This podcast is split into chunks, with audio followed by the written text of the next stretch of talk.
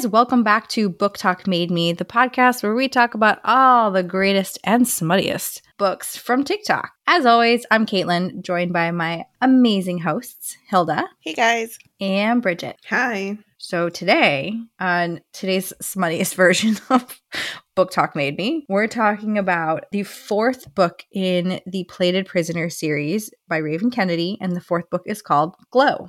Now, if you haven't read this book, this is our book spoiler warning. So we'll be talking probably about some events that have happened in the previous three books. But today we're going to try to focus on what happened in this book. But we can't promise that spoilers from the other books haven't popped out yet. So be warned. we are talking about everything that happened there. Admittedly, this book was a little bit of a slow start, but I think it ended, ended on some notes that we'd like to get into. Before we kick off, some little announcement. We did make a bingo card of predictions. So you can head over to our Instagram and see if any of the predictions you had in your brain came to fruition when you read this book. I know some of the ones I had predicted that I was like, this is absolutely going to happen. Didn't happen at all. So we'll get into some of the, the, bingo card predictions at the end of this. But head over to our Instagram at booktok made me underscore pod and let us know if your predictions came true with this book glow. So guys, we're going to get into a little book talk recap, and then get into reactions. And normally we're going to do this a little bit different because normally we'll give you a little microcosm of where you are here's the book the lay of the land and then we'll get into a full recap but i think there's just there's some things that happen in this book that we kind of want to dive into a little bit more right and discuss yes. all right so let's get into a quick book recap. So, in the beginning of this book, it picks off right where book three left off, where Auren has just unleashed a tidal wave of gold, has killed Midas in the process, and has basically drained all her powers. Rip, King Rot, Ravinger, Slade, a man by many names, whisks her away to recuperate and figure out what happened to her. He and rots her too he rots her to shut her down because she was losing control. Right. He had rotted her, which is part of his powers, and we can get into a little bit more uh, on that. Oh, because I did want to talk about that. That is something I want to discuss. The rot plot point. So the book leaves off with Auren's tidal wave of gold. Rip takes her away, whisks her away to an unknown location to mend and escape the trauma and the guards that would be coming for her after she just murdered King Midas. So the book picks up right at that point where Rip has taken her off to a sort of secret location for her to he recuperate. to Deadwell, which is that piece of land that he negotiated with Midas in book three as part of, you know, their like treaty before the shit hit the fan. Right. Deadwell is, we come to find out, a city of folks who have fled Fey folks, well, not necessarily Fey, hmm. but human folks with a Fey assisted long lifespan. This is confusing as I'm saying this out loud. So yes, it's hard to taking... explain what Deadwell is without going into what happened for us to end up at Deadwell. So just know that Deadwell is like a small secret village. Very small. Carved like into the mountain, mm-hmm. essentially, and purposely kept hidden from everybody. With very interesting citizens. Something yes. feels off. And we uh, find so, out Auren uh, recuperates and takes what feels like weeks, days, um, years to oh come back. Um, her power had all been completely drained out, and she suffered King Ravinger's rot. And she finally wakes up and sort of starts to reclaim her power, meaning her personal power. She is no longer golden saddle locked away in a cage she has freedoms, she has aut- autonomy, she can basically exert her free will, which she didn't have previously. So it's a lot of her learning her magic, learning to control the gold, which was previously uncontrollable, and learning to harness that, all the while getting some small tidbits that the world she has left behind is in an uproar because she killed King Midas and basically fed the sea. It's not every day a tidal wave of gold comes washing out of a castle and gilds everyone in its path. Yeah, Naturally, this is left the rest of the world up in arms. Yeah, and not just Midas died, other people died. We don't know how many, but But there was also the Prince of Fifth Kingdom as well. Yeah, Niven, the brat. The brat. The brat he died and so there's that and then right so two monarchs are essentially wiped out in that same time period and queen, so the other monarchs are calling for her and queen kyla though is taking advantage of the situation to exert her power and she starts blaming Auren for what happened. The rumor about Auren stealing Midas's gold power is running around. It's getting spread because Kyla remembers like the Queen of Whispers and she can control people's voices. And so she manipulates the confrontation between Midas and Auren at the end of book three to make it seem like Auren was the instigator and basically that she was jealous that Midas was marrying Queen Kayla, Kyla, whatever her name is. Essentially, she's trying to take over other kingdoms' power. Yeah. So she appoints the new monarch for Fifth Kingdom. Mhm. She's going into Sixth Kingdom, which is where Midas was, to be able to, you know, tell the people I was. We had gotten married before, and did she say that? No, Or- that We were betrothed. Our Yeah. engagement was announced. Yeah. She wants to win over the people to eventually get their trust to be able to take over that kingdom as well. So then she'd be ruling essentially three kingdom- kingdoms because she's a greedy bitch. Greedy bitch. So uh, during this time, Auren's recuperating, learning, harnessing her magic. Queen Kayla, Kayla, Kyla is making moves, and she is doing all the things we just said spreading the rumors, acquiring more wealth, and turning the people against her. So while she's recuperating in Deadwell, Slade, King Rot, King Ravager, what are we calling him for the purposes of just not saying 1000 names? let's just I call him say- Slade. Yeah, Slade, Slade. works Yeah. with me. That is like the easiest name to say. I will only call him King Ravager when he ravages her. God. I was waiting for you to like throw in a really cheesy pun. Oh, we've got time. We're just getting started. This baby's only eight minutes in. so during this time, Slade receives a note that their shipments to the co- the their kingdom are being delayed. They're essentially being phased out and blocked out um, and freezed out. They are their farmlands are not sufficient enough to feed their entire kingdom, and they rely heavily on trade of gems and oil. And so, with the shipment being blocked, people will starve to death. We only have reserves for a month, so something must be done. Because what Queen Kyla is doing is she called a conflux. Mhm. Um, and essentially, a conflux is a trial that all the monarchs of all the kingdoms hold to like hold people in power accountable. And so she was summoning Slade to the conflux to bring Auren in for questioning, quote unquote, but Slade kept ignoring her notices and her letters because he doesn't want to take Auren to that. And so- Understandably so, because Slade Yeah. knows what this is. It's a witch trial. It's Mhm. not, she won't get a fair trial. She'll be condemned, and that would be the end of her. And which would be a shame because she's fought so hard for all this freedom. So, not the fate he wants to see out for her. Queen Kayla sends her brother Manu. Manu? Manu? you know what? Fuck that guy. So I don't care how we pronounce his name. Tell Uh, us how you really feel.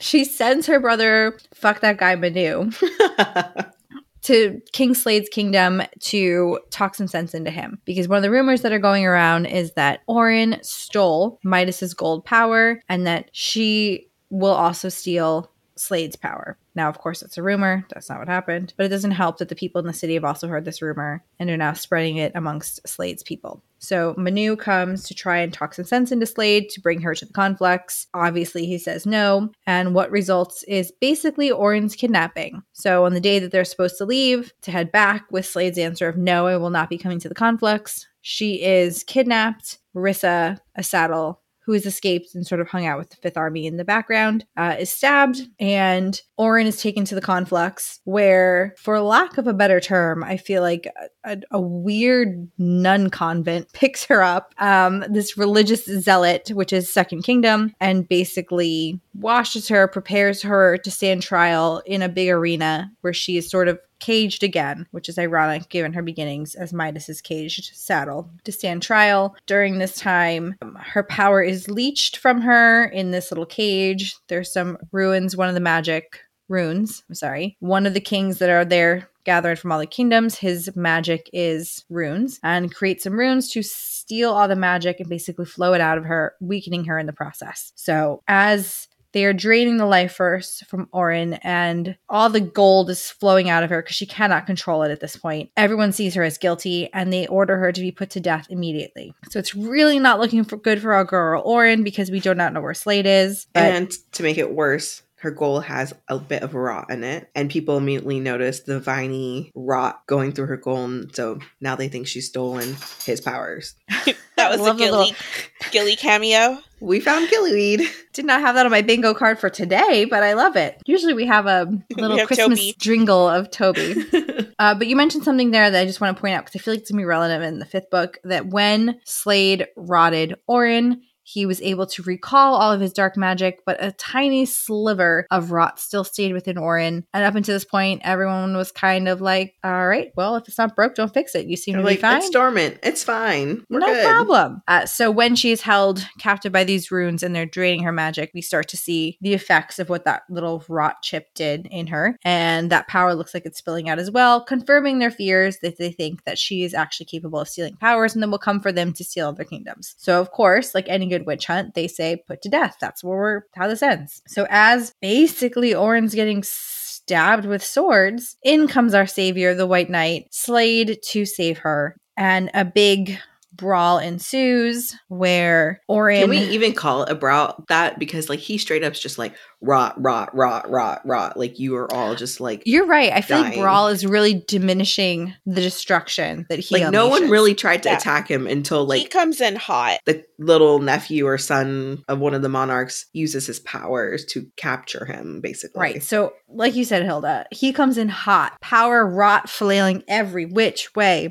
as he enters the arena or trial court, whatever it may be. And the only way that they can contain him is to have one of the the kings who are there from the conflux. It was Second the Kingdom? heir of Second Kingdom. Who's whatever- hosting the who's hosting- Yeah, he creates a veil with all the monarchs behind it, so that Slade can't get to them with his. I his picture magic. more of like a really intense spider web veil. Yeah. Because there is like an actual physical thread, I think, blocking them, and Slade Yeah. cannot use his power to break through. So the reason why this is even more perilous is in perilous, yes. In that gilded cage, or in that cage where Auren is being held, the gold is continuously flowing out of her as they try to drain her magic, but it's also creating a little bit of a drowning situation where the gold cannot go anywhere and it's slowly filling up. So as Slade is trapped in this web and cannot get to her, Auren is uh, basically about to drown in her own gold. There's a little sad thing of like, find me in this world, in the next world, which is, you know, some lovey things they had said to each other in the past. And this basically unhinges our main man, Slade. He cannot live without Auren. And the power we saw is nothing in relation to what he unleashes, where we had learned earlier in the book that he is called Commander Rip, one of his nicknames, because he literally ripped a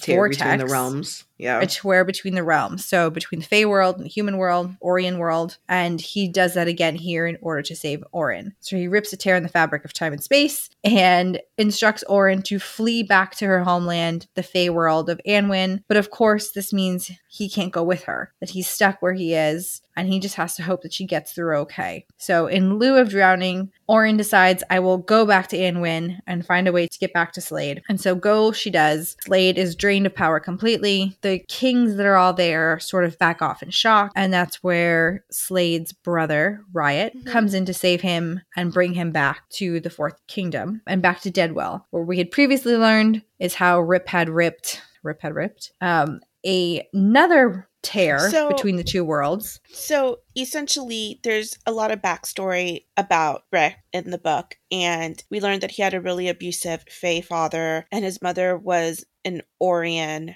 so human, but she had Fey magic. And so essentially, his dad is an asshole, and so we find out that Rip's mom was having an affair with another human, one of the human servants. And so his father is confronting her. Obviously, he's been abusive towards her the entire marriage. And so Slade comes in to defend her. He gets into a fight with his father about it. And then between the two of them, they create this rip that pulled Rip, his mom, his brother, and a bunch of the Human servants staffs, Yeah. yeah, that were in Annwyn, which happened to be Oreans, and he brought them back to the human world. And so Deadwell is actually those people that came through, and their life force is tied to the Rip. And so the Rip is still in Deadwell up Right, until it- this point. At this point, Rip has now ripped two holes. One, the original one that brought him from Annwyn and the people to Orea, specifically Deadwell, and now this one going back. So from Right. Orea to Annwyn, and in this case, only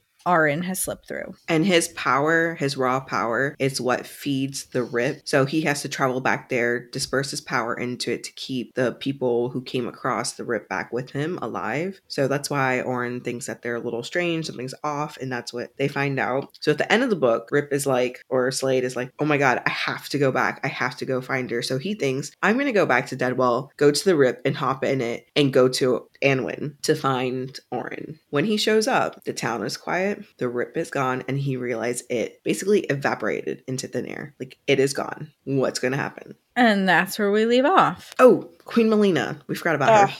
that. Oh, yes. I did want to touch about the side story. So that is the main plot points. We had some smaller plot points that happened with Queen Malina, who you remember was Midas's wife and had to flee during a falling out with Midas, where he basically had her assa- tried to have her assassinated. She staged a coup. It was a whole thing. So there are two minor plot points with Malina. She is with Sir Pu. Pure, oh my god! Try that again. Purant? She is with Sir Purin.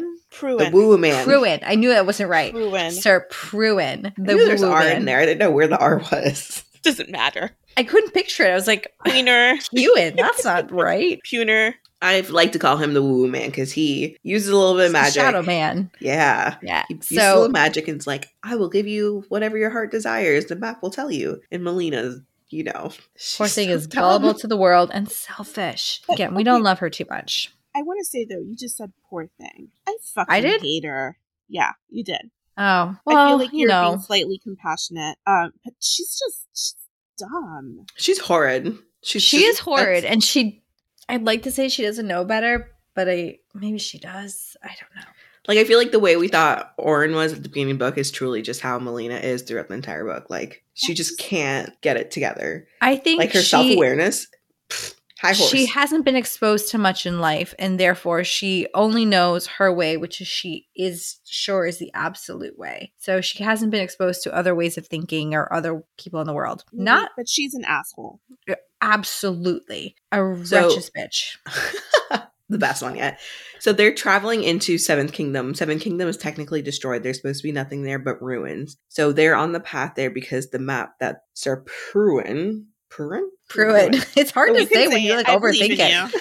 I Mr. in. Woo Man was like, This map will tell you what your heart desires. And she's like, Well, I have nothing else left here. So, like, why not go? They're traveling. They stumble upon a castle in ruins. And her, being so gullible, is like, Huh, okay. So they travel into the ruins and they're met by these two, the two guys, they're twins. And suddenly they're like, What are Let's, their names, Bridget? I have to look it up again. Please hold. Basically, two. Why is she looking up the names? They're two creepy twin males, and I got if in. Oh my god, what's that movie where like he's stabbing through and he's like, "Here's Johnny." What's that The movie? Jack Nicholson. The Shining. Thank you. I'm glad you guys brought this up because this entire thing screamed horror movie. And she was the dumb main character that just walked into the haunted castle. And the twins, when the little boy is like running through the, the on his tricycle, and they come across twins. Mhm. If those twins were adult males, that's what these creepy twins would be to me. Their name is Fasa and Friano. Correct. I'm Yes. proud of you. I can pronounce that, but I can't pronounce Greek names. So Queen Malina is led to these twins who say, We will give you what your deepest heart desires. All we just need is a, a little bit of your blood to make it happen. Of course. flag. sh- sh- yeah. like, come on. It's so she's she's like, how much blood? And they're like, don't worry, we Just just, a need a little. little bit. Yeah. A little bit compared to what? Is I mean, what I the first say. red flag was the fact that she walked into ruins and suddenly the castle was built around her because they finally like unveiled it. I was like, mm, okay, That's suspicious. the woo woo magic. the woo woo magic. And then they're like super nice to her, and suddenly Yeah. the person who was sent to kill her from Midas was like, Hey, you, dum dum, open your eyes. Something's not right here. And she's like, I am the rightful heir. Like, I'm going to restore whatever. Yeah. I just the want to touch on that for a minute. Yes. the assassin that Midas sent after her literally shows up and he's like, Bitch, open your eyes. Don't smell the perfume. I Like- almost just spit out my wine. Yes. the assassin is telling you you're an idiot. You're about to die, and it's not even she going to be by me. better. She's like, no, it couldn't be. I mean, I do admit she takes her, her dinner in her room that day to think about it. And I was like, girl, run. She's just an idiot. So stupid. They needed the one true queen of the land of pure blood for the. Come on, red flag. So red flag. creepy twins from The Shining take her little bit of blood, slice open her hand, and uh, essentially rebuild the bridge from the Fey world, Annwyn, to the human world. Or, yeah, oh, am I wrong? No, no, you're right. I was looking up the I was looking up the bridge name. It's like Oh, the, the Bridge of Lumeria, I think, is what it's called. Something like which that. connected the two worlds. And you would think, oh, that's a good thing. Yay, we can travel back and forth. There's no. already people or things on the bridge. are marching back and they are here to conquer. So basically, Fassa, Farino, and Sir Purin. Purin? Pruin. Pruin. Man, I keep messing that up. I keep.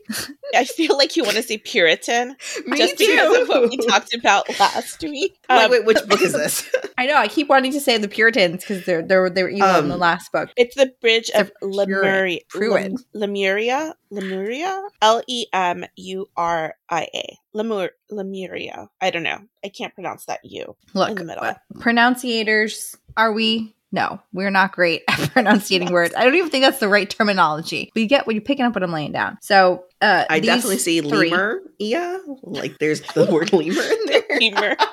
Lemuria. There we go. Lemuria. Lemuria, of course. A tribe of lemurs are marching across the bridge.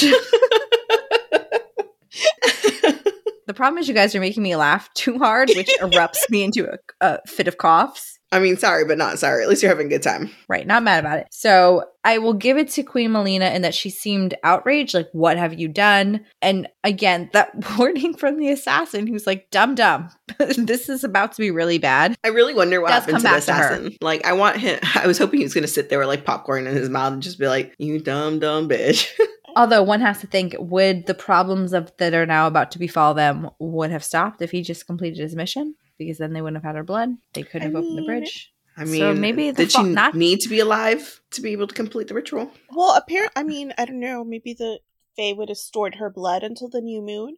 Who knows? I don't know. I'm Maybe. thinking they would. So now, okay. So that really basically. Oh, sorry. Go ahead. I was gonna say, I think we're done with Malina, and I guess we can start talking about our observations. And the first thing I want to say is That was the quickest book recap we've ever done. That's the I think thing so. I wanted to say. Guys, that took us only 27 minutes. and that was a 700 page book. Do We're you know how long it took us to get over that 300 page book the other Well, day? now we're going to talk probably super long about everything. So, one, I did not hate this book as much as I hated the first three. And it's not that I really hated it. That's a really strong word. I didn't struggle as much with this book as I did with the first three. You I really with that. were like hyping it up at the beginning, and I was like, okay, it's going to be a really good book. And I started reading it, and I was like, I, I kind of literally hate it uh, right now. So- at this point, I wanted to DNF the book. So you guys, we definitely had different experiences. Number one. Number two, I feel like she just introduced all these new plot points. When is the series gonna end? I'm ready for it to end. I don't need more story. Slade, find Auren. But now Slade needs to go find Auren. We have this whole magic rift in the world. Now you have all the monarchs up in arms. And then now you have an invading Fae army that we need to worry about. And apparently the Fae, as exhibited by um, Slade's father, are like not nice people. And we're treating the Oreans kind of like they're slaves. So I feel like there's a lot going on. There's definitely going to be more than one more book. You think so? Cross that off the bingo card. But I feel like I feel there's like so there many has to loose be. ends to There really tie is because look how long this book was. It was 700 pages, and we really only got a bulk of like new stuff halfway through. Like the last 50% is where she introduced majority of the new stuff, and now you're like, Mhm. okay, if she writes another 700 page book, realistically, how much is she going to be able to wrap up while also doing character development, writing in smut and writing in this other and like stuff? the Fae army is coming and it's invading, and that doesn't even include Malina. Like, what's going to happen to that bitch? Right, because now you're going to have to have an now we suddenly care. Not that Like, we care, but like if she disappears, it'll just be weird. It'll be bad storytelling. I wonder if book five would be released two parts. So it's like the final book, but it's part one, part two. But then it's Mm. really six books That's true. I hear what you're saying. There were a Harry lot of Potter plot points. or Twilight movie. I was just going to say There were the a lot of plot points to introduce. We have Yeah. the Rips Rip. We have the Fey army marching back to claim Orea. We have Auren trapped in Annwyn. we have the monarchs in their situation. The monarchs in their situation. And oh, the side plot also with Osrik and Rissa. a budding romance between those two. Which Give I'm me a novella. for. Novella. We're gonna Which talk it. We're gonna talk about it. I that. liked and appreciated. It was an, a, a, a, like unexpected surprise, and now I'm suddenly rooting for them. Like they are my new Cassian and Nesta. Yes, I had the same exact vibes. Cassie and Nesta. But Dollar before we get into store that, Cassian and Nesta, but still. oof, Does it mean don't I, know if it wouldn't read it? I dollar think dollar store's a little harsh. Maybe that's the a little top, harsh. the Hi, Target maybe- five dollar section. maybe Come on now. TJ Yeah. Maxx. Yeah, yeah, five dollar section. Okay, okay, I'll, I'll buy it. I'll buy it. I'll buy it. So I think what I think we struggled with, which will kind of lead us into our first real one of our other main talking points, besides how many plot points were introduced in the last like 250 pages of this book. But I think what we struggled the most with, I think, was the first half, and that had to deal with a lot of Auren coming out of her trauma, coming into her own. So I feel like I read these books in two different parts. Like they were just two different sections. You it had- really was. Yeah. Like the first 50%, the second 50%. And admittedly, it was so hard to just read through that because at, at some point, in Bridget, you brought this up in a group chat. We were kind of like, I'm at 12%. Where are you? I'm at 15%. I'm at 20%. Like we hadn't gotten very far. And it was a struggle to get past that. And you had said what was the struggle was that we kept jumping around to different POVs. Yes. we weren't getting enough information in each. POV. And I think that's what we really struggled with because she kept giving us these little snack bites of information and then rapidly switching to another POV, Right. which had Once nothing you to do with the prior POV. Uh huh. And So want once you got like- invested, you don't care about the next chapter. I, Raven Kennedy, the author, I am hungry for more. You can't keep giving me these snacks. Like, you gotta leave more meat on the bone in these chapters. There's more to develop here. I just feel like that entire section of Auren developing, coming out of her trauma, Slade, so angsty. Will she wake up? Will she not? I don't know. Just like, Jesus. Like, I get it. This could have been a solid 200 pages less. And the, the reason why I agree with you with that is because we spent the last three books with her developing. She Yes. literally had major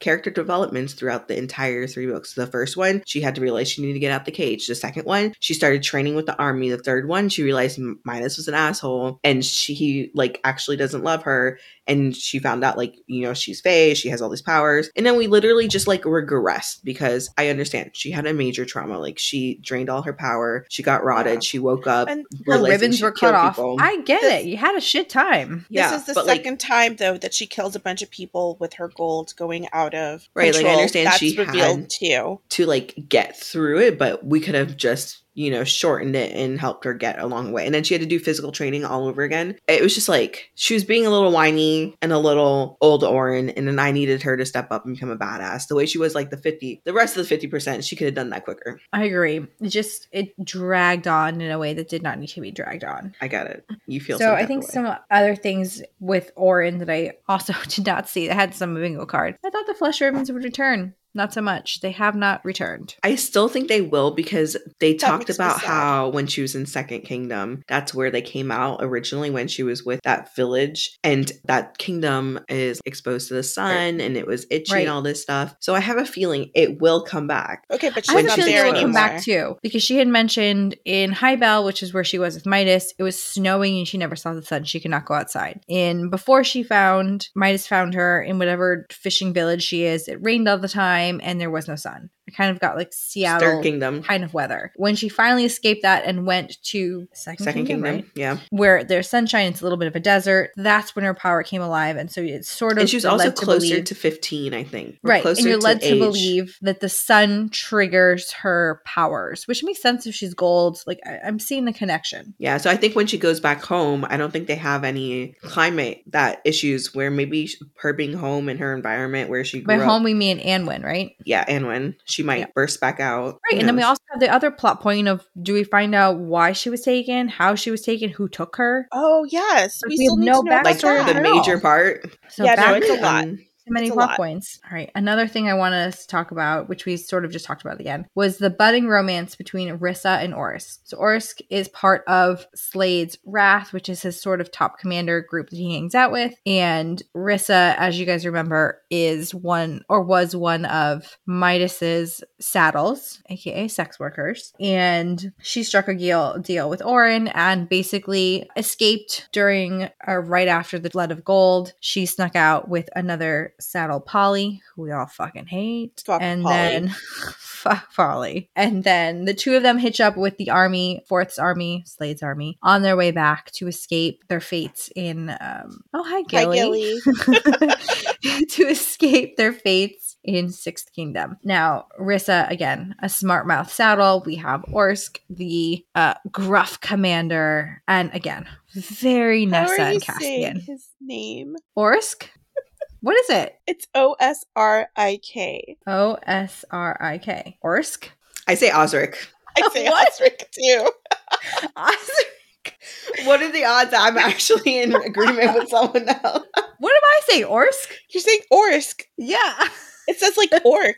I guess I think I had spelled it wrong in my notes just now where I had O R S. And so that's what I'm referring to. I, I think it's because also they call him Oz or OS. Oz? Os. Yeah. So Os. I think you just like. Osrik. Okay. okay. Osrik. You know what? I can admit when I'm wrong. Osrik. I mean, I'm wrong about it all the time. So the fact that I'm actually agreeing with Hilda is like, wow. That's another thing I didn't have in my bingo card. Caitlin says something incorrect, and Bridget is right. oh man, the times have changed. Times they are changing. I'm sure Uh, by like in two sentences we'll switch it back. So Rissa and Orsk. No, it's still wrong. Osrik. It sounds like you're trying to say orc and horse. I don't know. This is like Or- Sir Pruin all over again, where I suddenly could not get that together to not call it. Are him. we sure it's Pruin and not Purin? No, you're It's right. It's Pruin. Pruin. Pruin. It's just like one of those names where your brain is kind of like letters. Move on. It's like made up names. And oh then shit, also, there's two N's in his name. Who knew? I did. I just read the PR and then the N and that's it. We're moving on. What's that type of reading again? I don't know, word recognition or something. okay, Get your so tinfoil try this again. Orisk.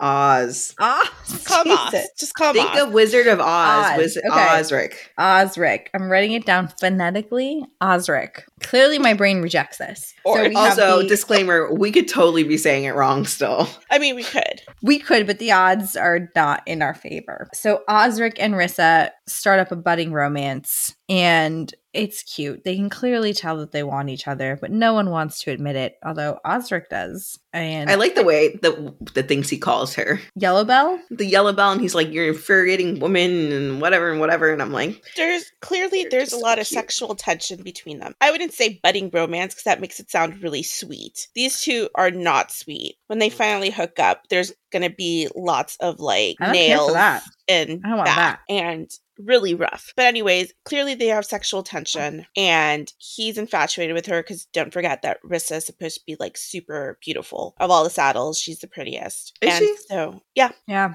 "Well, I Top thought her and Polly are supposed to be like twinning." they are. I think they are. But if it's like a gold medal, you've got Rissa gold gold. medal, Polly silver. You know, both still medaling.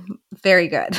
Also, Polly's a bitch, so we don't like her. So we should note Rissa escapes with Polly, who in book three Got um, addicted is to addicted do. to do, which is some weird drug, like a methy sort of, but it makes you want to have a lot of sex. Uh, It's weird. It's a Um, mixture so- of meth and ecstasy. meth and ecstasy. That's a great way to put that. So Rissa is caring for Polly, who is a delight during the withdrawal stage of all of this. An ungrateful bitch. ungrateful. And I will say that so later, you know, the two of them escape. Polly comes out of her withdrawal and they meet up with Auren again as the army comes back in to Slade's kingdom. And Rissa and Polly meet up with Auren and Polly just lays into Rissa. Like, how dare you save me? I liked being a saddle. I didn't want to get out of that world. I liked being addicted to do. And poor Rissa's just trying to do right by her good friend and being like, I saved you from overdosing. I tried to get you out of the saddle life. And she mended her back to life. Like she, this girl was full on like withdrawals, throwing up, couldn't eat, shivers, the whole nine yards while traveling with Fourth Army. When I say Polly, I hated her before, but she's such an ungrateful bitch. Like throwing out the B word left and right this episode because it's bad. So her argument to Rissa was, I never wanted to leave, and I wish you would have just listened to me. And okay, you know what? Yes, you're allowed to make your decisions and like what you want, but you were fucking addicted to this drug that was going to kill you. Your friend Right. just saved you. Whether or not you want to go back to the brothel life, which you do, and that's fine. You're entitled to do that. She still saved your ass. And Right, the way so that you is- repay her is yelling at her. How is Rissa supposed to take her word as the final say when her word is literally her high? Like you can't take that seriously. Right. I'm holding out hope in the many plot points that seem to re- be resolved. So Polly just gets some money from Auren and goes to the nearest brothel to become the next biggest high paying saddle because that's what she likes to do. But I feel like there's something left for Polly to do. Some maybe some kind of character arc, something for her to come back with and redeem herself now that she's less angry and less high. I will I- also like to call out that Oz Uh, had told Rissa, like, you're going out of your way for Polly when Auren does that for you and you don't give a shit about Auren. So, like, maybe your loyalties are not lying correctly here. And I think I that sparks valid point. her, like, mem- her, like, her thought process, be like, you know what? Maybe this, maybe he's not wrong. That's what I like about him. He, like, tells it to her as it is and makes her, like, think about being a better person. You have more hope for Polly than I do. Like, I kind of want her to die a painful death. I feel like the fact that she hasn't died means she's meant for Her something and in Mist, this book. what are they doing? Why are they here? Like, just Mist to is still fuck shit fucking up. alive. So why hasn't Kyla, Kayla killed Mist yet? Valid point. So Mist is the Ooh, other ooh. saddle that got pregnant. Oh, go ahead. I also just heard that weird static thing. It was weird. It was like a Is that what made you excited? No, what made me excited is because I just came up with a theory. She Ooh. is going to have Miss birth that baby and then take that baby for her own to claim the right to the kingdom for Six Kingdom. Because Midas uh-huh. baby Ah, would be the rightful heir, and if she pretends that she got pregnant before he died and had this baby, then she can claim the throne Or yes, or just kill and her. or she says, "I will take care of this baby as my own and guide him into the ruler he needs to become." One way or another, she's definitely just like a walking incubator, and that baby is going to have more purpose than Mist will ever have. Right. Mist is the pregnant saddle, who we also hate. Not a re- the saddle are not a loyal bunch. I think we've said it before. I'll say it again. These hoes ain't loyal. Yeah, Mist was also the same saddle that told everyone that Auren stole Midas's power, that she saw what happened, and that's kind of like what sparked the rumor and continued thanks to Queen Kyla. yeah. So Mist is definitely on the list of painful deaths. Speaking of the myth, the, the list of painful deaths. How about Manu? Fuck that guy.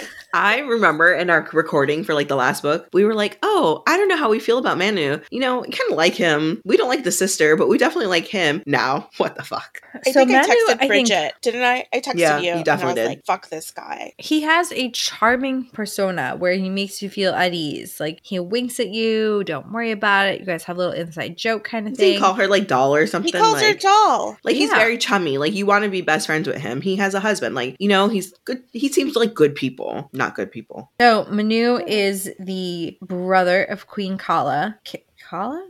Kayla. I'm, I'm all kinds of messed up today in names. So the brother of Queen Kayla, um, who she sends over to meet with Slade to convince him to send her to the Cal- conflux. Because he acts as the advisor. correct. Yeah. Um, and of course, he ends up when Slade gets the answer of no, he just straight up drugs her. He has the audacity to say like, "It's not business. It's not personal. It's business." Yeah, but I'm always going to take my sister's side. And and then because she's in the garden, Auren's in the garden with Rissa. He Yes. fucking has his accomplice who's with them stab Rissa, and we think that Rissa is dead. What's really funny is that you guys both texted me the same thing. Oh, of course, at different times because you were reading at different speeds, but both of you guys like, Rissa! And I was like, are we at the right part? Can I talk about this now? when I got to that part, I was like, you've got to be kidding me. I finally ended up liking Rissa because of her and her little thing with Oz. And then suddenly you're going to stab her and kill her? Spoiler, I- she's not dead, but we really thought she was dead. I- I mean, a stab to the chest doesn't usually end well. Yeah, I mean, it apparently just missed her heart. Which you know what? So she when could Oz- technically still die. Like, yeah. we don't know if she's recovered. when Oz finds out, he like goes nuts, is like going after her. I actually felt this in my heart. Like, I the was the way that he was like, spoke "What?" to her, this big lumbering giant that, mountain man. that I sometimes think of Shrek when I think of him. okay. Poor Osrik. Okay, like now that you think about it, he kind of could like Os like Shrek when he turns into the human form. That Okay, could so kind of be this man. Was maybe a full little bit more gentle, and I pictured the red bearded guy from, from Game of Thrones. Yeah, That's what I pictured as Osrik. I can see that one. I follow Yeah. that guy on Instagram because I thought he was just like so funny. I don't know what his name is. So I couldn't tell you to go look it up, but I know I do. We all know who he is. If you watch Game of Thrones, we know who he is. Who did you say? The mountain? Not the mountain, the red bearded one who was obsessed with um Brienne of Tarth, and he's like, oh, the tall lady, Oh yes. Oh my god. Torment, torment, Tormund. Yes, John's friend. Loved- yes. I loved Yes. him. That's who I pictured as Osrik this entire time. Yes, agreed. And so, whatever he says, he yells at Rissa. and He was like, We didn't get a chance to make our mistakes. Ugh. Again, Stab much like how in the heart.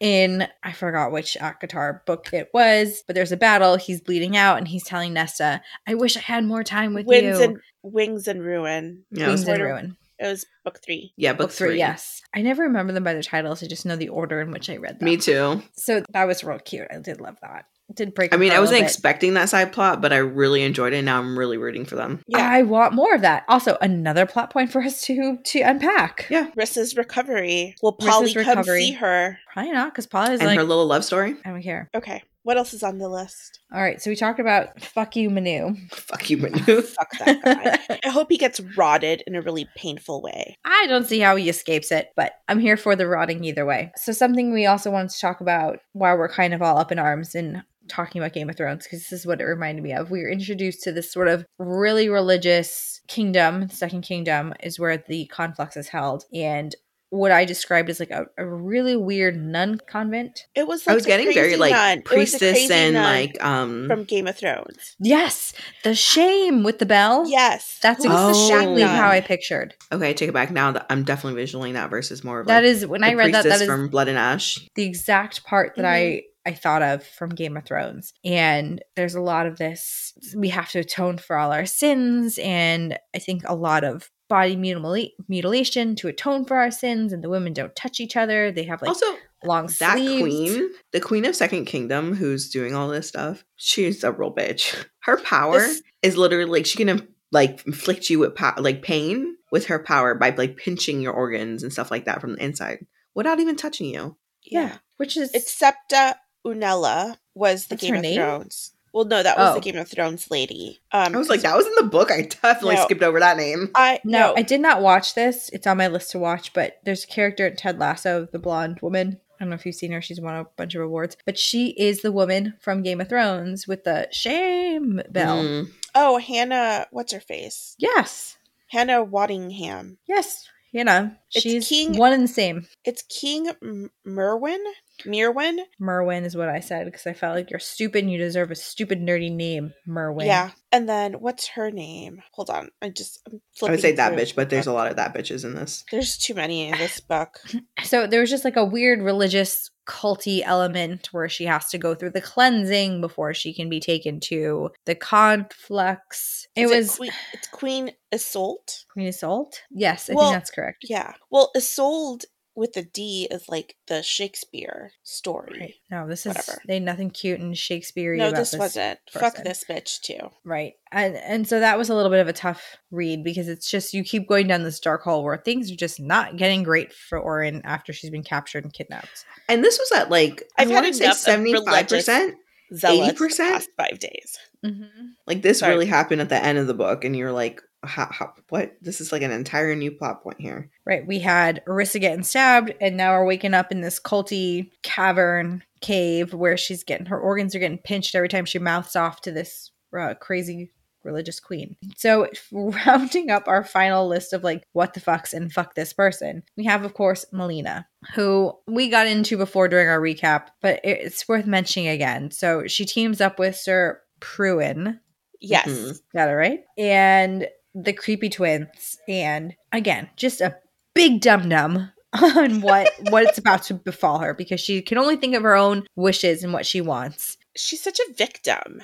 She's so short sighted, and yes, she does play the victim card the entire time. Like her entire inner monologue is, "I can't believe this happened to me. I can't believe they did this to me. I deserve more. I am always the victim. My dad long do I hated me because I had no the power. Ugh. Like you know, I fell for Midas and his bullshit. I mean, which she really did, but like also, how is that not a red flag? She's just like honestly, I don't see any redeeming arc for her. Truthfully. Man, I'm more pissed that they killed off GI Jo- like GI Joe like died defending that useless bitch. like, let's be Well, real. There's a part where she even I think she's like washing up and Yeah, she starts she sees a of reflection of where she thinks of G.I. Joe and she's like, I don't miss him. I miss what he did for me. And you're like, I was like livid. I was like, just leave the man alone. Just let him be dead. Just he saved you when you did not deserve it. She's such a see you next Tuesday. Ah, Yes. Honestly. Tuesday. All right, so let's get into some better parts of this book. the book was Um, spicy with a Yeah. capital S. and I a big mean- old F. for filthy. I mean, Uh-huh. okay, so my biggest complaint with the first two books really was there was no spice. And then this one, whoa. It still cracks me because the first book's opening scene was literally an orgy with Midas, and Uh-huh. Auren was in the cage. So I thought, oh, this book will be spicy. Not the No. case. Second book, Hello Angst, because we have hot grip. Commander Rip. Third book, we get a little spice. Like we get an intro of what Slade and Auren can be like. You know, they fool around and stuff like that. But that little taste test of you getting what, for like how filthy his mouth is, mm, it, it, it like Slade got is so much better. filthy, filthy, filthy man. And Like- I am here for it. Thank you, Raven Oh, Kennedy. hundred percent. Just his mouth, though. You know, like we can. The other stuff's just like you get that anywhere, but like the quality, Some of the best. Some of the best I've read. some of the best I've read. I was like, damn, I didn't know I like this. I was like, he just needs to write a manual. I was telling Hilda too because I was like, I had considered putting this man on my RH just because of the things he was saying, and then I was like, no, no, no, because then you know the others deserve to be there. How about he just likes writes, like does a little training, a TWI, if you will, and just like has the other one. His No, dirty seriously. is It's true. He Whoa. almost earned a place in the RH just because of his mouth. like even the fact that we considered him, oh, I Really think is says like something. high praise. yeah. It's And a we're shame not we even had to talking about the wait physical so stuff. long to get to that part. You know what I mean? Like we had to wait through three books, two and a half Yeah. books. Like it's it's tough to tell someone read this book for this dirty talk, but you're gonna have to get through two and a half books before you get to it. Like it's that's a tough sell. And it really is, but I, I do think it was worth it. Whew. Should we just highlight the chapters and send them to people? Right. Let them be the decider. Please say this and let me know how it goes. Crossing Slade's dirty talk off our list of things to talk about. We really can't say too much more because I mean, look, we'll drop a couple f bombs here and there, but this this is this is some stuff. this is not stuff you can say in polite This is something just like- say with a straight face. this is something I encourage you to go look up by yourself and read it. We can only talk about it so much. The rest is up to you, people. We'll leave it there. We've we choose your own adventure at this point. Read it, don't read it, up to you, but I'm just saying you're missing out. So let's also talk about a little bit more about Slade. so we learned about Slade's dad, who is also an asshole. He's like the dick. worst. Yes, and is He's- sort of that power hungry asshole. He's like the head of the again? family. His He breaks power things. was He's to called break. the breaker. the breaker. So his power was to break and destroy, much in the same kind of vein as Slade's power is, which is to rot. And he became well known in Annwyn as one of the king's favorite because he was the breaker and could break things, break bones, break buildings, Break, ground, bridges, bridges. Mansions, literally anything and everything this man had the power to do. Which makes me wonder, like, what power did the king have that he didn't try to overthrow him? Don't Another introduce plot another plot point. Don't we're introduce another. We don't need it. We have no more room. I don't want. I, I don't want to say it's a plot. Well, yeah. I was just wondering. The thing is, look, in her next book, she's got so many plot points. I expect each chapter to be rich with morsels of nuggets of information for me to digest. Don't just give me little crumbs and then a full nine course meal at the last 20 pages of the book. I can't do that again. I feel like that's it's just so the- hard because it's like the changing of the POV. Like I know I struggled with this a little bit with um, Zodiac Academy at the beginning when they started adding multiple POVs, but it was still tracking through the same storyline. I feel like, but this one it's different POVs with different storylines, and then I was like, hmm And each POV furthered the plot point significantly. That's, I think, the problem. Is each POV only moved us forward an inch. So you did all this reading to discover, like, oh, Rissa and Osrik have a thing. like and then a Rissa and small plot Osrik, point, their chapters were Auren's probably like eyes four. fluttered this chapter, and maybe she'll wake up. Like, ah. That was literally like twenty percent of the book. Maybe I she'll heard the first up. half was so hard. Oh, like I uh, can't with Slade's angsty, like, oh, I don't know what happened. I'm so sad. Get over it. like I, I can't read 20 more pages of this. So we find out Slade's back to Slade's dad. He's an asshole. His he trains Slade every day after his powers come out. So the first thing that's apparent with his powers is his spikes, and that later we find out that he can rot things when he sees his dad striking his mom. We, I don't think we find out why after what offense. Uh, and he erupts with this power and comes into it. So his spikes, you know, burst out of his skin and, and rot he rots the ground rots him. the ground. And so his dad is so proud of him. He's got another destroyer in the family that he can train. So his dad really takes into training him. So every day for multiple hours a day, he's training him, pushing him control his spikes. And obviously, this poor kid just learned what this was. And he's a kid. And so he. Yeah, because so apparently the Fae don't manifest their power around 15, but because Slade was having such an emotional reaction to his mother getting beat by his father, that he manifested like at eight years old. So imagine a little kid being in training for hours and hours and hours with this horrible tyrant. And his mom is his soft spot. That's his Yeah. place of peace and solace from the tyrant that is his father. You are introduced, of course, to his little brother Ryatt, um, but it really comes to a head when Slade's dad discovers that after coming home from a business trip early, like any good affair is uncovered, they are together because they thought this person was away. And there's a public showing with all the servants where she's he's asking her how long has this been going on, and there's a whole battle around that in which his mom reveals it's been 11 years. We find out that Ryatt is actually not Slade's dad's Father's, son. Yeah, so they're not they're not full brothers, they're half brothers. hmm Mhm. And we find out that it's been going on for 11 years and they're in love. They love each other because obviously he's not a monster. It's worth noting that the breaker, Slade's dad, chose Slade's mom not because it's a love marriage. Go ahead. She has um She's as we know, she's from Orea. Orea, right? Is Yeah. that right? Even though she's human, she comes from like human parents. Her lineage has Fae blood in it, so she is like a seer.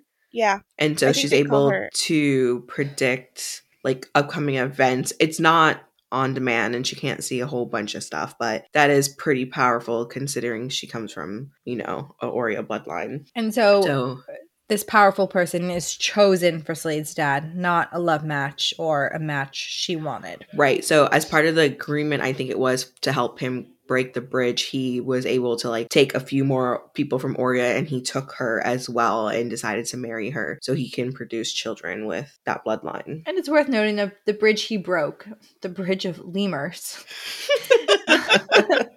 is the very bridge that Fasa and Farino just the creepy Rebuilt. twins the creepy just twins. rebuilt. With the help of Malina's blood, because she's an idiot. So, and this will bring us back to our next point, which is Rip's Rip. During this, Sorry. Every time it's an immediate laughter. I'm not gonna So- lie. I really liked the story that the Wrath just made it up. So I'm a little disappointed that there's an actual truth to it. It was all of the different like little things that they spread the rumors His about him. abs, he rips They're arms so funny. He rips their heads off. Right. So of course Rip got his nickname because he ripped holes in to between different worlds. But his wrath spread all these rumors about the fearsome Commander Rip. And again, all the things they said were so funny. Like he rips heads off, he the ripped abs, like we just talked about. And so it was a little disappointing. and not disappointing, I guess it's like an awesome display of power. But I'm like, oh man, it's not just because you like have ripped abs. Not just because your friends are funny and cool. Yeah. So Oh, during shining this battle, members. Oh, sorry. Go. Oh, go ahead. What? I was gonna say shining members of the Wrath. Who are your favorites? Go. Oh, okay. I love. I think I love Lou the most, Me too. Yeah. or Judd. It's really close. I, their banter gets me. I really enjoy them. They're always like, I can't tell if they're like a love match or they're just like brother sisterly. I'll shove you and I'll push you and I'll punch you and I kind of like them to be brother sisterly. yeah. Is they're very like rough play, like sibling love. Mhm. right. So Lou keeps stealing The wine. Wine. wine, and it's just constant. Like I'm gonna find the wine she stole from me, and he can never find it She's like, I didn't steal it. Yes, I did steal it. Now I have to go hide it. again, so he can't find it. I was like, did you fly this wine over here? They flew those timber whatevers. The timber wings. Also, was not expecting that in this book. Gave me very much like Tower of Dawn, like those Yeah. bird creature vibes. Oh, yes. What were they called? I'm drawing a blank. All I know is I rem- I pictured him like red- toothless was in How to the Train Your red- Dragon. The raccoon. Yes, I can see that. yeah. I'm forgetting, but if you've read any of the Tower of Glass books, Throne of Glass. so Throne of I was like, that's not right. I think the book itself was Tower of Dawn. yes, Caitlin, thank how much wine have you had today? You know, I am a bit concerned because this is class number one. We're just gonna say you're high off of having a good time. I'm high off the raft, not high off the dew. So back to Rip's Rip. So during his battle with uh, with his dad, when his mom is confessing that this affair has been going on for eleven years, the breaker breaks her lover's neck, basically. And what can I only be described as Harry Potter fighting Yes! Voldemort? Yes. Yes. I was waiting for you to get through your little part to be like, I this is the only thing I could see was Voldemort and Harry with their wands out and the powers just like hitting them and combining them and creating something. yes. I'm glad you also pictured this. Yeah, that's exactly what I pictured. So it's described as like their powers colliding, and the powers colliding is what forms the rip. And there's nothing they can do; they all get sucked out to Deadwell. And so that's Rip's rip, is what we learned. Okay, so I think those are all the main plot points, things we wanted to discuss from this book. Except I did want to highlight one more thing, which is the poem at the end of the book. So The poem there's a about poem the three queens. About the three queens. And let me just say i like when a poem and i realize there's different forms of poetry. I i guess i'm just rudimentary and love when a poem rhymes. So you know you have the and i think this is you know every podcast has to call back to zodiac academy but in the zodiac academy there is a prophecy and it always annoyed me that it didn't rhyme. I feel like any prophecy or poem needs to rhyme and it didn't. So, So it, the it really of appeased Night- me. Was right up your alley. so this really really spoke to my soul that it it rhymed I was like, oh, it rhymed. I had to go back and look because I read this at like super late because I was yeah speed so it reading. says there once were three queens though very different they were one was a lure the other so pure the last was a cure so right off the bat i kind of wanted to get your thoughts on who you think these three queens are talking about and there's more to the poem which Um, is fairly long so i won't get into the whole thing but it's clearly talking about three different queens and i wanted to get your take on who you think they are well, I skipped this, so I have no thoughts. off the bat, I thought the two were going to be Queen Malina and then Queen Kayla or Kyla, and I was Mhm. trying to figure out who the third one is, but then I realized who it would have been, who it should be when we got to the next part of the poem. Right. So it says there was a queen who was born, a queen who was made, and a golden gold vine who grew up in the shade. So to me, that was Ca- The born one was Kayla. Malina. Oh Yeah, because Oh no, Malina was the born. yeah, because she's like the Collier heir, like the truest. Yeah. Ka- I wasn't remember, sure. 'cause I'm like, I guess she couldn't have been the queen. married Yeah, no, you're right. her husband who then died. Right. Okay. So we've got Malina who was born, the queen who was made is Queen Kayla Queen Kayla, and then the golden vine who grew up in the shade. has to be Auren. Has to be Auren. And the next part of the line was one was night, the second was dusk, two very different, dripped with mistrust. The third was another mismatch. This one was dawn, but the one thing they had in common, all three of them gone. I, I was just interesting. None of them are in to- their kingdoms. Hi, Toby. Yeah, it's getting there. One was night, the second one's dusk. I, I think of, the third one that's mismatched, it has to be her because it's dawn. She's gold. I think Rises with the sun. my interpretation of this is the battle that's about to ensue between the Fae, people of Annwyn, and Oria. I think these three queens will have to come together to stop it somehow. And that's maybe my holdout character arc for Malina, although she does not deserve it. But that's what I think this has to be Well, if how this works. Malina is actually dusk, it says dusk disappeared down a bridge, which would have been the bridge that was created. Night was meant to be killed, which uh, I guess Queen Kayla might be have to be killed, and then through a split in the air, dawn had to be spilled, which is the rip and Auren. hmm Now, the thing I, I wonder with this, and I just question its appearance now. Like, to me, why do we have this poem now? Why wouldn't we have it before? I think there are some poems in the last book. I don't really remember what they were. All of so the poems And in the Demon first Queens? two books. No, the poems in the first No, two and the Plated Prisoner.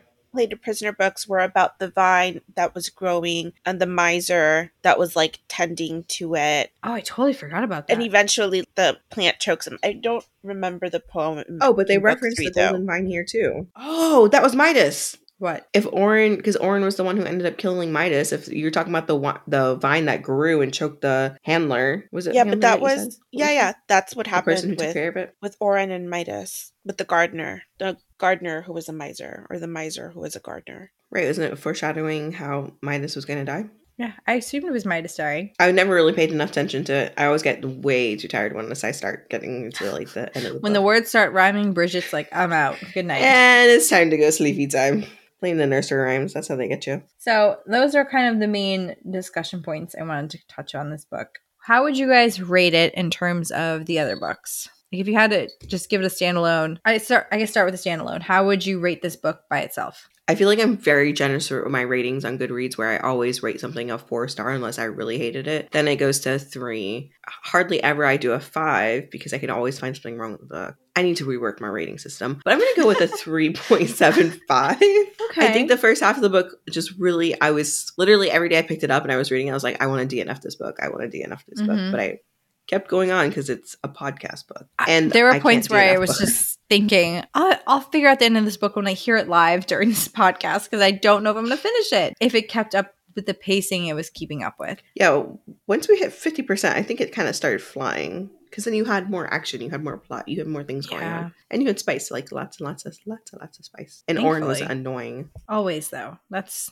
that's the one constant we have with her. Yeah, and she always gets kidnapped. Oh my God. gets kidnapped. This You kidnapping you would pissed me think off. at like what kidnapping number three we would be hip to this game, you know? What's worse is that she like practiced like self defense in the past like three books, and she still couldn't get it together. I actually didn't hate this book. I would have give, just given it a four. It's Really? not perfect. It's not perfect. I'm annoyed about the additional plot points because I just feel like the series is going to drag on and I really just need it to end. I don't need the story to be super complicated for it to be a good story. Mhm. And like Auren's trajectory to me is enough. Like I don't need the Malina shit. I don't need the Kyla shit. Like the Oz and Rissa shit is fine. But like that can you stay. know, it's it's too much. It's too much. Well, like and I you don't like wondering- anybody. You don't like anybody. Major point. point, minus the wrath. Minus the wrath. Right. Who is there to like? We never even talked about Digby in this book. Oh, Recording. Digby's there. He's yeah. great and curmudgeony.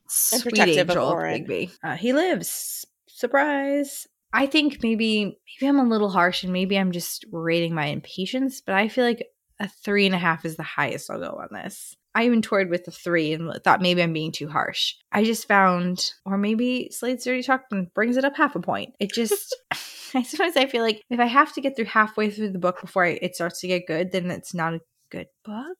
And I don't mean that to sound really harsh. It's just, it was a real struggle to get through. And I think all these, all the Plated Prisoner series have all been a little heavy. They're not a fun, quick read. We're dealing with some pretty serious topics. Yeah, and this was actually her longest book. The first one was like barely 400 pages. Yeah, no, this one was pretty. And huge. arguably one of the lightest ones when we talk about heaviness of topics. Oh yeah, I don't know.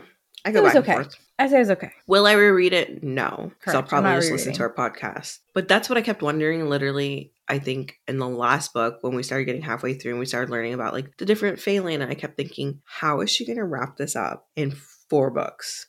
It just seemed impossible. And then we found out there was going to be another one. And I was like, okay, maybe it's possible. Boom, we get to this book. I'm like, she needs three more books. And I don't know if I'm committed to that. Oh, I Yeah, hope it's, it's, not a three. lot.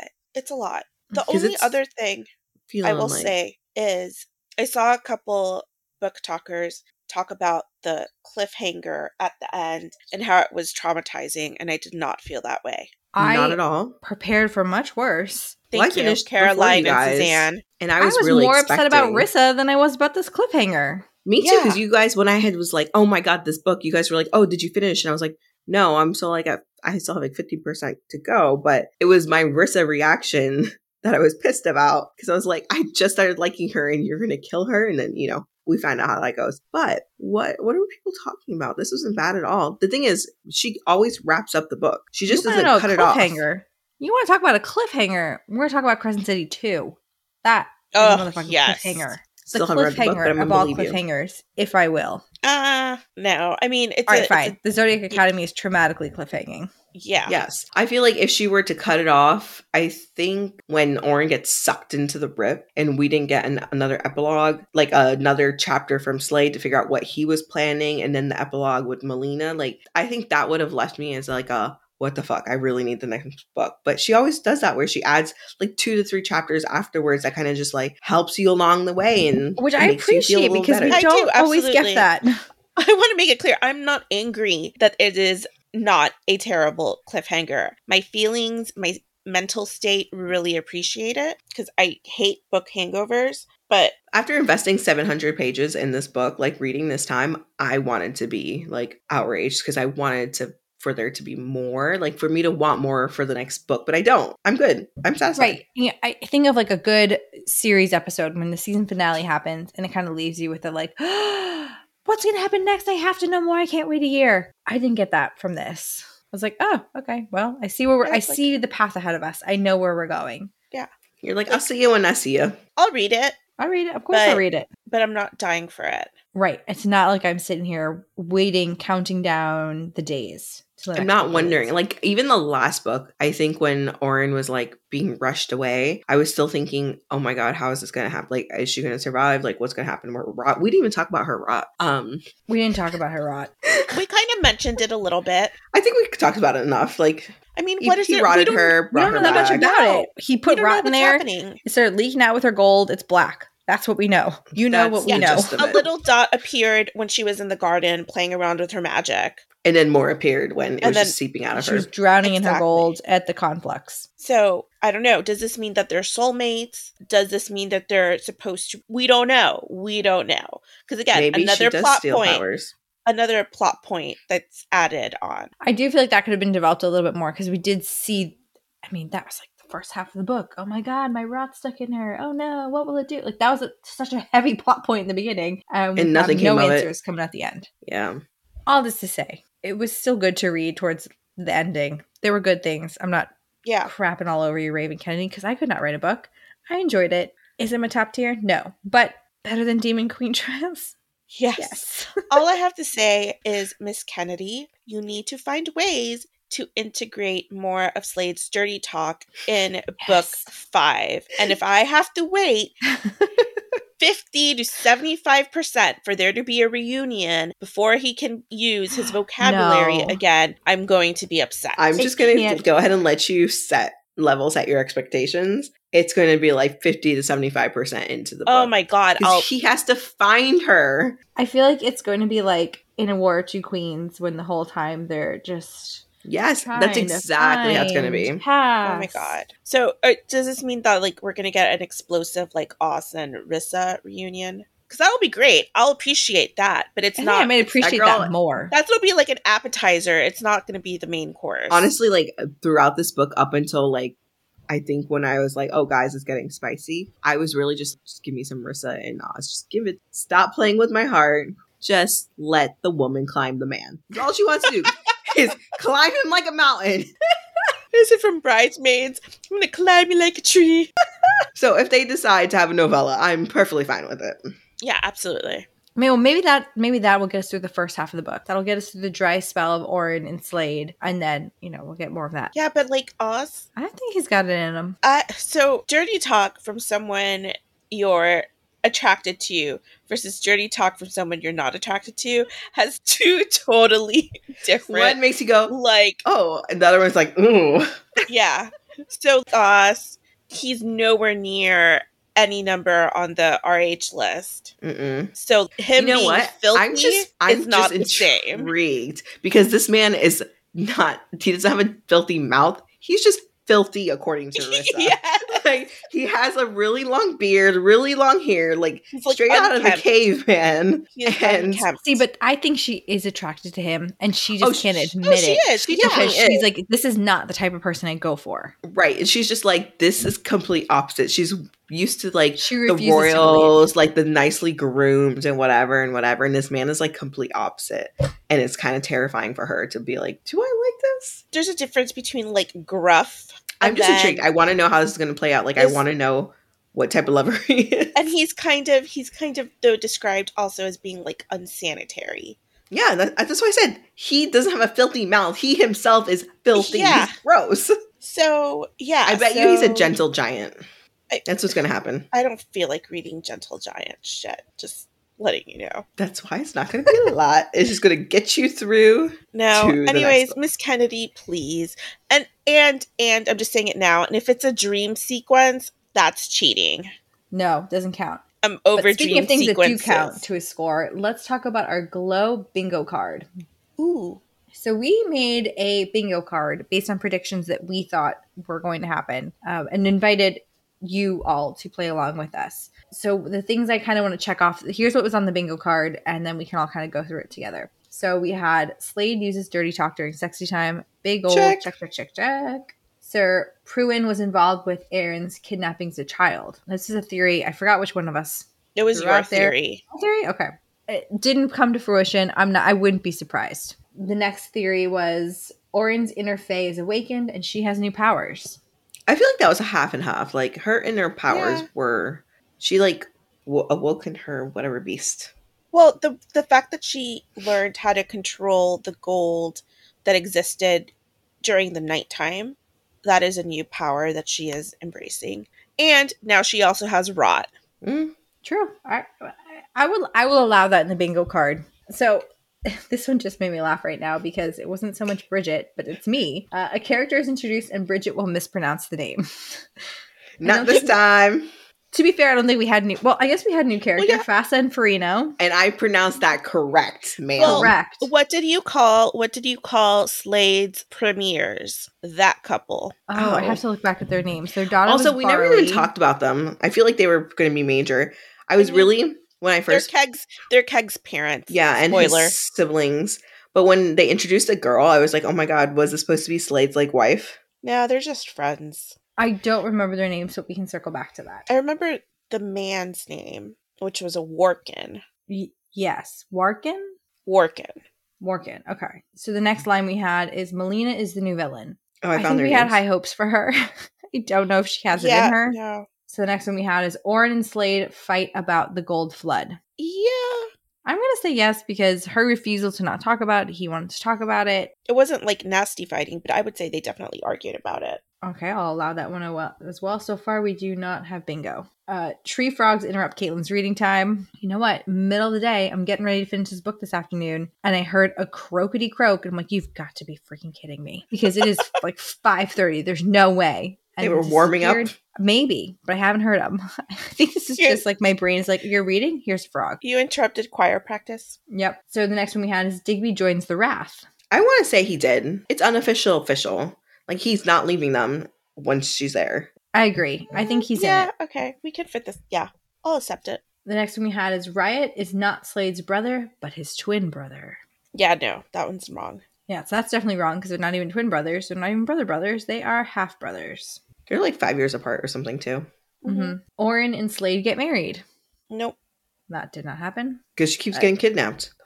This one was halfway right. Uh, Mist died in the gold flood. Wishful thinking. But Polly and Rissa survived. Do we count it? Do we not? No. You can't. Because that bitch is well Oh, alive. that we had a good run, a good straight line that interrupted our bingo card. Okay, Deadwell is a secret Fae village. That's correct. Yeah, I mean, it's more of like a secret human village, but they did come from the Fae world. I would give it to us. yeah, they have extended life period because of the Fae. Well, this one we've talked about at length. There's at least one more book in the Yep. series. That's like our free pass section of the bingo card. Sir Pruin is a Fae who wants revenge. I'm gonna go ahead and say that. Yeah.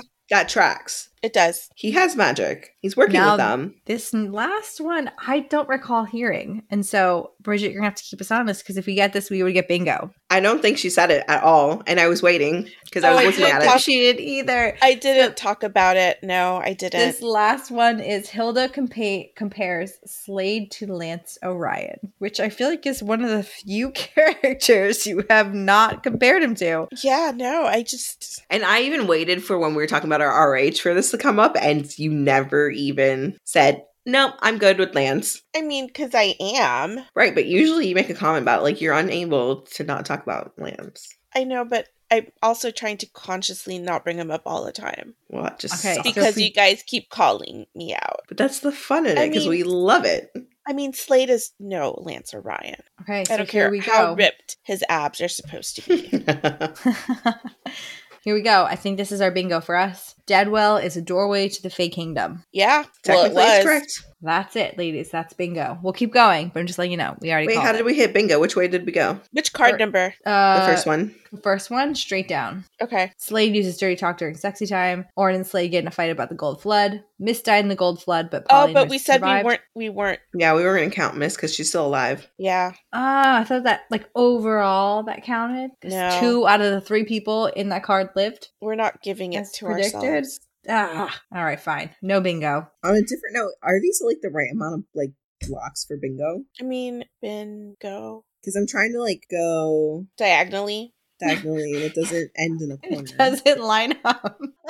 But you know no what? one has the right number of columns B I N G O. Is yeah, but I think you have to have maybe one more down, or we have one too many. I thought there were Oh. six because it should be like from one corner you go straight across to another corner and you can get like a full line. I'm gonna Okay. blame Canva's template Yeah. with the squares. Definitely. All right, so the last couple ones we had here are the flesh tentacles grow back. Again, I thought they would be making an appearance, I even if it was just like little fleshy nubs, like and they also kept mentioning the pot, which was weird, but like the one flesh ribbon piece that Slade kept in his pocket. okay, I'm glad we brought this up because this was really bugging me. Why? And then she wrapped it around her wrist like a bracelet and she would like play with it in her pocket. Uh, It- so I think it's Midas had ripped it, had tied it around her bracelet, her wrist. it's like dead flesh. Yeah. It's like me cutting off my pinky toe and then deciding I'm just gonna keep it in my pocket. It's my new necklace.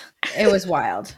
I, I don't know why we kept talking about it. I thought maybe when he went back to the Second Kingdom, it would be instrumental in doing something like the flesh ribbon would crawl its way back to her and like come like a a caterpillar. yes. Because it's sentient would like find its way back to her back and then they'd reunite in some like power move and she'd go all crazy flesh tentacles. I'm just dying. I don't know why I thought that, but clearly I did. I put it on the bingo card. So the last three we have are Slade gets blamed for the destruction of Rifthold. No, Nope. no. Did not happen. Digby walks Auren down the Nope. aisle at her wedding. Didn't happen. And Queen Kaila wants to steal Auren from Slade. Nope.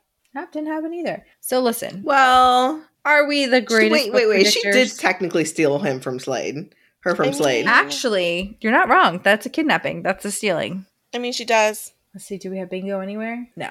Mainly because they don't line up, but uh, but it's all fun and games. So this will be up on our Instagram so you can play along as you read this book and see if any of these predictions rang true for you or if you want to make your own, what you thought what your own predictions were as you read this book. I was like, they definitely know which ones did not ring just based on this podcast because we just went through the first I know. I was thinking about that out loud. I'm like, oh well, you kind of know what happens now. But if you have your own predictions that we did not mention here, we'd love to hear them because we love a good theory. Love an unhinged Yeah. theory. We're gonna do a whole series on unhinged theories. I'm convinced. And one day I have a whole list for us to talk about. Not super related to this podcast, but other books we've talked about. So you can find us always on booktok made me underscore pod on instagram we'd love for you to give us a follow there we'd also really love if you could rate us and review us we love hearing from you guys what you love about the podcast. So you guys can leave us a review on apple music or wherever you get your podcasts. But we wanted to give a quick shout out to a few friends who have left us some nice reviews. So thank you to green colleen wonderlust 57 and sweet carolyn. Thank you guys for leaving reviews. We appreciate it and we'll give you a shout out if you give us a review the next time. So quick updates on what we're reading next. I believe we cover off on zodiac academy is where this takes us next am i correct Oh, Caitlin, you optimistic person. am i not No, we need we to deal with something else we need to deal with Garden of Serpents. you say it so dramatically i forget i forget we're not going zodiac academy We are going to Zodiac after. so this is the third book in demon queen trials Yep. it came out actually- earlier this month. It, so it came out, yes, a couple of days before Glow. And so we had tried to fit it in before Glow. That was the original plan. That did not happen. We figured we would go with Glow before we would go with Garden of Serpents. So we're going to do Garden of Serpents, publish that first week of July, maybe. Um, and then we'll be going into Zodiac Academy, which I'm really excited about because it's for so obvious great. reasons Lance Orion. and i should She's note gonna have that an entire episode just about Lance. Yes. Oh, I'm sure there'll be a whole 45 minute segment on Lance loves Hilda or Hilda loves Lance. but that concludes today's episode recap thoughts and feelings on Glow, the fourth book by Raven Kennedy in the Plated Prisoner series. We hope you guys enjoyed hearing our thoughts and feelings and laughed along with our commentary as much as we love talking about it. Again, please leave us a rating and review. We'd really appreciate and love to hear from you, and we'll give you a shout out next time we record. And we will see you guys next time when we talk about Garden of Serpents. Bye, guys. Bye. Bye.